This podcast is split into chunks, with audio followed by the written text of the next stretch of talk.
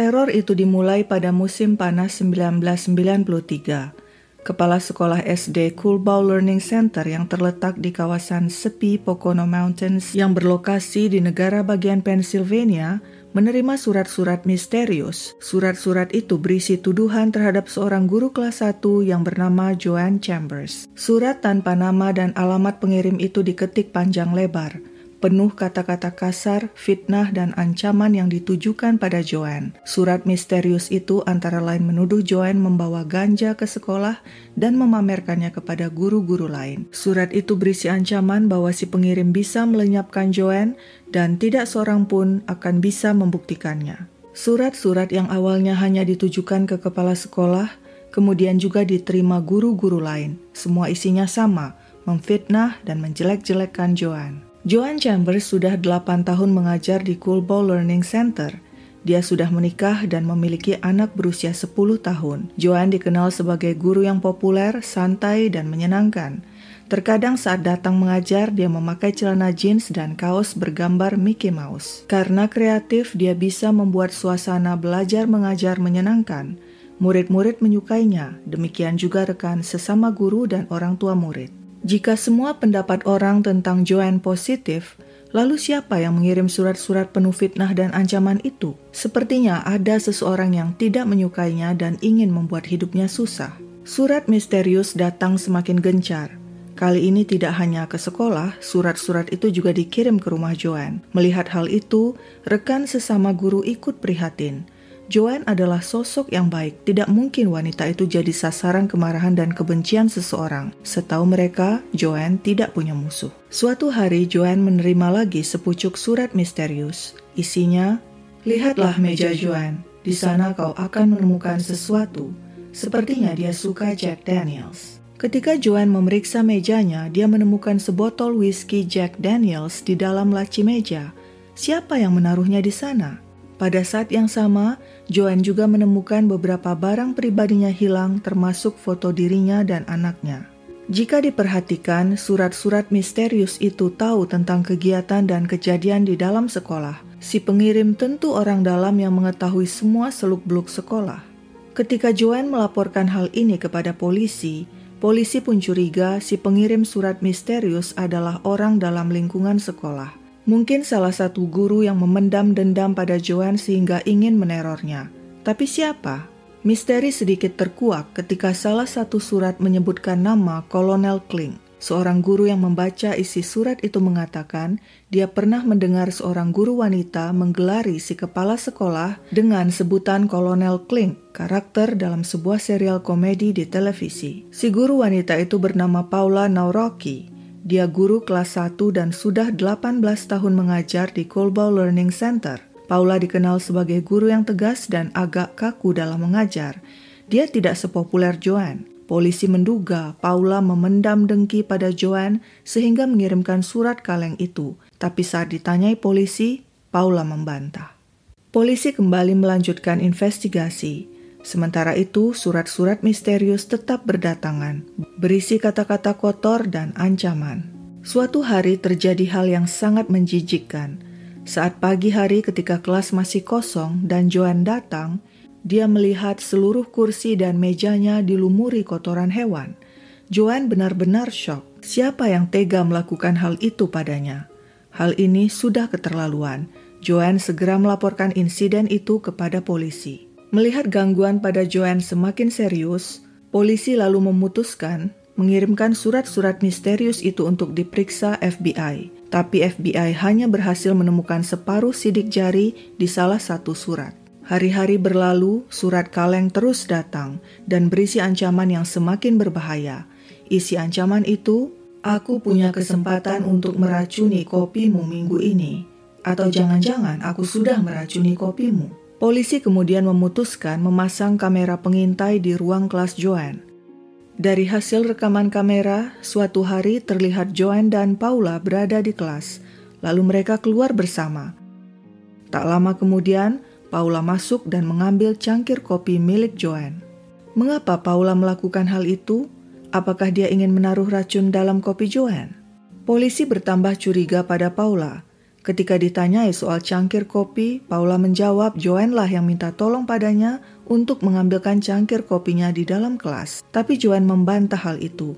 Dia tidak pernah minta Paula mengambilkan cangkir kopinya. Pemecahan kasus misterius itu kembali menemui jalan buntu. Tak lama kemudian terjadi hal menggemparkan sekaligus memalukan Joanne Guntingan foto kepalanya ditempelkan di foto aktris film dewasa. Foto jadi-jadian itu kemudian difotokopi dan dikirimkan kepada kepala sekolah, guru-guru, orang tua murid, bahkan ditempel di depan pintu sebuah toko. Foto Joanne yang digunting itu adalah fotonya yang hilang dari mejanya beberapa waktu lalu. Betapa malunya Joanne.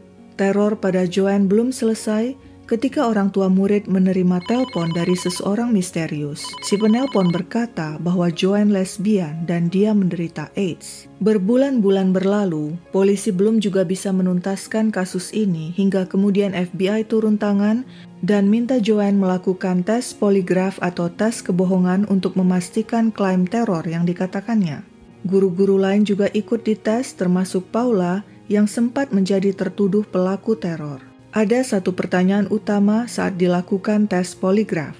Apakah Anda yang membuat dan mengirim surat-surat misterius itu? Hasil tes kebohongan menunjukkan Joanne dan guru-guru lain lulus tes, sedangkan Paula gagal. Sudah pasti semua tudingan kini mengarah kepada Paula. Tentu dialah pelaku teror selama ini. Siapa yang menyangka Paula tega melakukan hal itu kepada rekan sesama guru? Apa yang membuatnya selama berbulan-bulan non-stop meneror Joanne? Paula segera membantah tuduhan itu. Dia kembali menegaskan tidak pernah sekalipun meneror Joanne dengan cara apa pun. Ketika polisi dan FBI mencocokkan separuh sidik jari yang ditemukan di surat kaleng dengan sidik jari Paula, ternyata tidak cocok. Paula tidak ditangkap sebab bukti-bukti tidak cukup. Tapi polisi minta untuk menggeledah rumah Paula. Silakan, kata Paula yang merasa tidak bersalah. Dari rumah Paula, polisi kemudian menyita sebuah mesin tik tua, kertas, dan amplop. Setelah diteliti, mesin tik milik Paula bukanlah mesin tik yang dipakai menulis surat misterius. Begitupun kertas dan amplop milik Paula bukanlah kertas dan amplop yang dipakai menulis surat misterius. Bukti-bukti yang mengarah ke Paula tidak cukup tapi polisi masih mencurigai wanita itu. Polisi yakin Paula adalah pelaku teror sebab dia cemburu pada Joanne yang merupakan guru populer. Tapi lagi-lagi, bagaimana membuktikannya? Karena masalah ini, di sekolah Paula mulai dijauhi rekan-rekannya sesama guru. Orang tua bahkan mohon anak mereka dipindahkan ke kelas lain. Mereka tidak sudi anak mereka diajar seorang guru peneror seperti Paula. Pada musim gugur 1994, surat yang datang semakin menjadi-jadi. Surat itu menuduh Joan telah melecehkan murid-muridnya.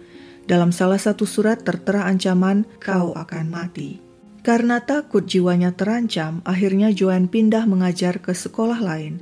Dia berharap setelah kepindahannya ke sekolah lain, si peneror akan menghentikan aksinya. Perkiraan Joan meleset. Apa yang dihadapinya ternyata lebih menyeramkan. Suatu hari di sekolah baru, tepat di depan pintu masuk gedung sekolah, seseorang menaruh kotak merah jambu yang ditujukan kepada Joanne. Saat dibuka, kotak itu berisi sebuah boneka Barbie yang berambut mirip Joanne dan memakai baju mirip baju favorit Joanne. Leher Barbie dilumuri cat merah dan di atasnya tertancap pisau silet. Sontak Joanne gemetar dan pucat pasi. Dia segera menyerahkan barang bukti itu kepada polisi. Joan merasa keselamatannya terancam setiap hari sampai-sampai dia berpesan pada suaminya kapan saja dia bisa dilenyapkan selamanya oleh si peneror. Di bulan November 1994, Joan kembali melapor pada polisi. Saat dia sedang menyetir mobil di jalan, mendadak sebuah mobil melaju kencang dan mencoba menabraknya. Joan sempat melihat pengemudi mobil itu yang ternyata adalah Paula Nauroki. Polisi pun segera menangkap Paula yang dituduh mencoba mencelakai dan meneror Joan. Pihak sekolah dan sesama rekan guru percaya Paula lah otak di balik semua teror terhadap Joan. Paula akhirnya diskors dari pekerjaannya sebagai guru.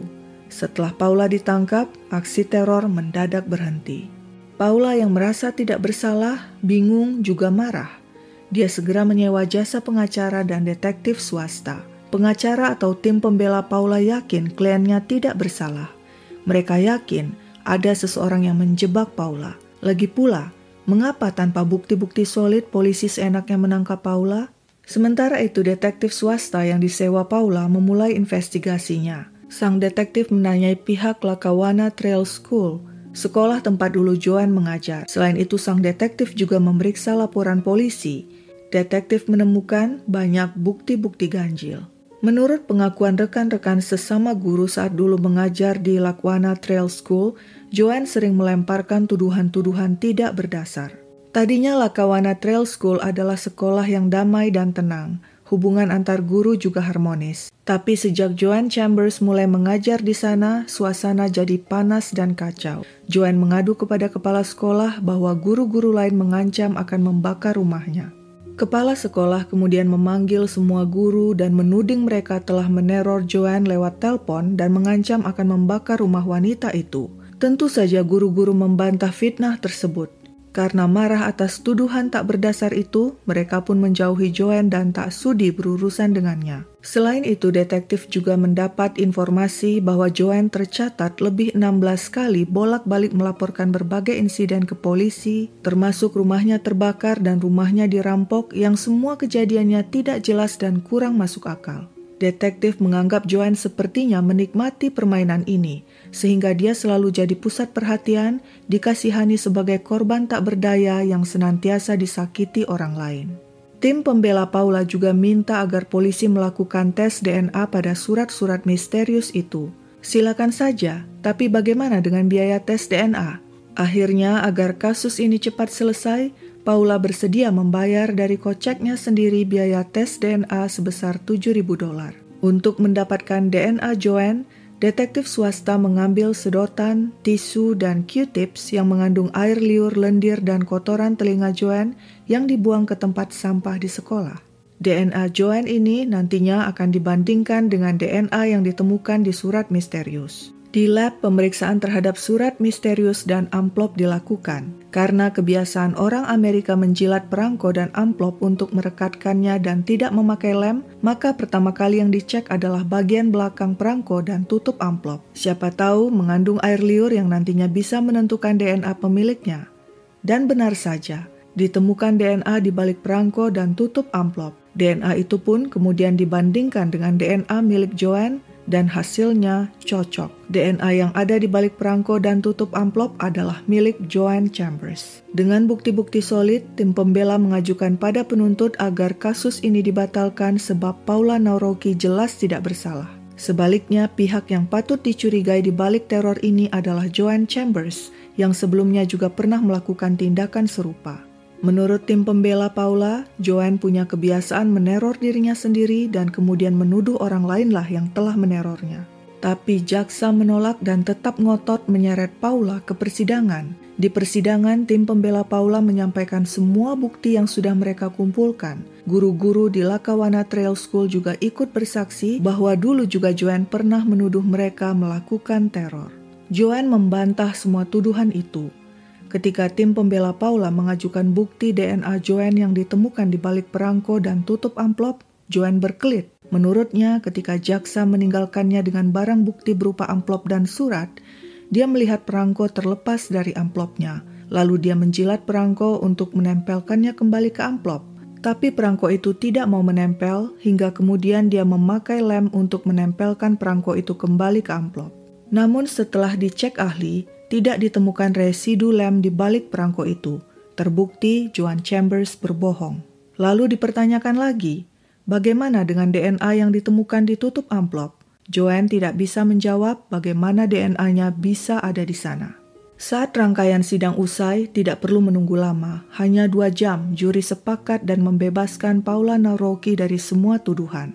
Para juri bahkan memeluk Paula karena merasa kasihan kepada wanita itu yang telah menjadi korban fitnah selama 18 bulan, dijauhi guru-guru dan orang tua murid, bahkan diskors dari pekerjaannya sebagai guru di Coolball Learning Center. Pada akhirnya, karena merasa dirugikan secara moral dan material oleh pihak-pihak yang menuduhnya, Paula Nauroki kemudian melayangkan gugatan pada Joanne Chambers pihak sekolah dan polisi. Gugatannya pada Joanne Chambers dan pihak sekolah menang. Joanne akhirnya membayar ganti rugi sebesar 25.000 dolar dan pihak sekolah membayar ganti rugi sebesar 600.000 dolar kepada Paula. Sedangkan gugatan Paula kepada polisi kalah. Polisi mengatakan mereka hanya menjalankan tugas dan karena tes poligraf menunjukkan Paula berbohong, wajar saja mereka mencurigai Paula. Kasus teror ini pun dianggap selesai. Joanne Chambers dan Paula Nauroki kembali bekerja dan mengajar sebagai guru. Joan tidak pernah minta maaf pada Paula dan dia tetap mengatakan memang ada orang yang meneror dirinya. Joan juga menjelaskan terpaksa memberikan ganti rugi sebesar 25 ribu dolar kepada Paula karena tidak mau memperpanjang urusan sebab dia sudah kehabisan dana untuk bertarung di pengadilan. Meskipun Joan tidak dipenjara dan dikhawatirkan bisa kembali mengulangi kejahatannya, orang akan tetap mengingat perbuatannya Terlebih lagi namanya dan kasusnya akan terpampang selamanya di internet. Hal ini terbukti di tahun 2015. Saat itu Hazleton Area School Board mengumumkan akan mengangkat Joanne Chambers sebagai guru untuk anak-anak yang mengalami disleksia atau kesulitan belajar. Orang tua murid segera memprotes baik offline maupun online dan membongkar kasus aneh Joanne yang suka meneror dirinya sendiri dan menuduh orang lainlah yang melakukan teror itu. Protes ini akhirnya berujung dengan ditundanya pengangkatan Joan sebagai guru disleksia. Bagaimana menurut kalian kasus Joan Chambers ini? Apakah dia menderita gangguan mental tertentu? Apakah kalian punya pengalaman difitnah seseorang hingga hampir menghancurkan hidup kalian seperti yang dialami Paula? Jangan lupa komen di bawah. Sekian dulu ceritaku, sampai jumpa di cerita lain.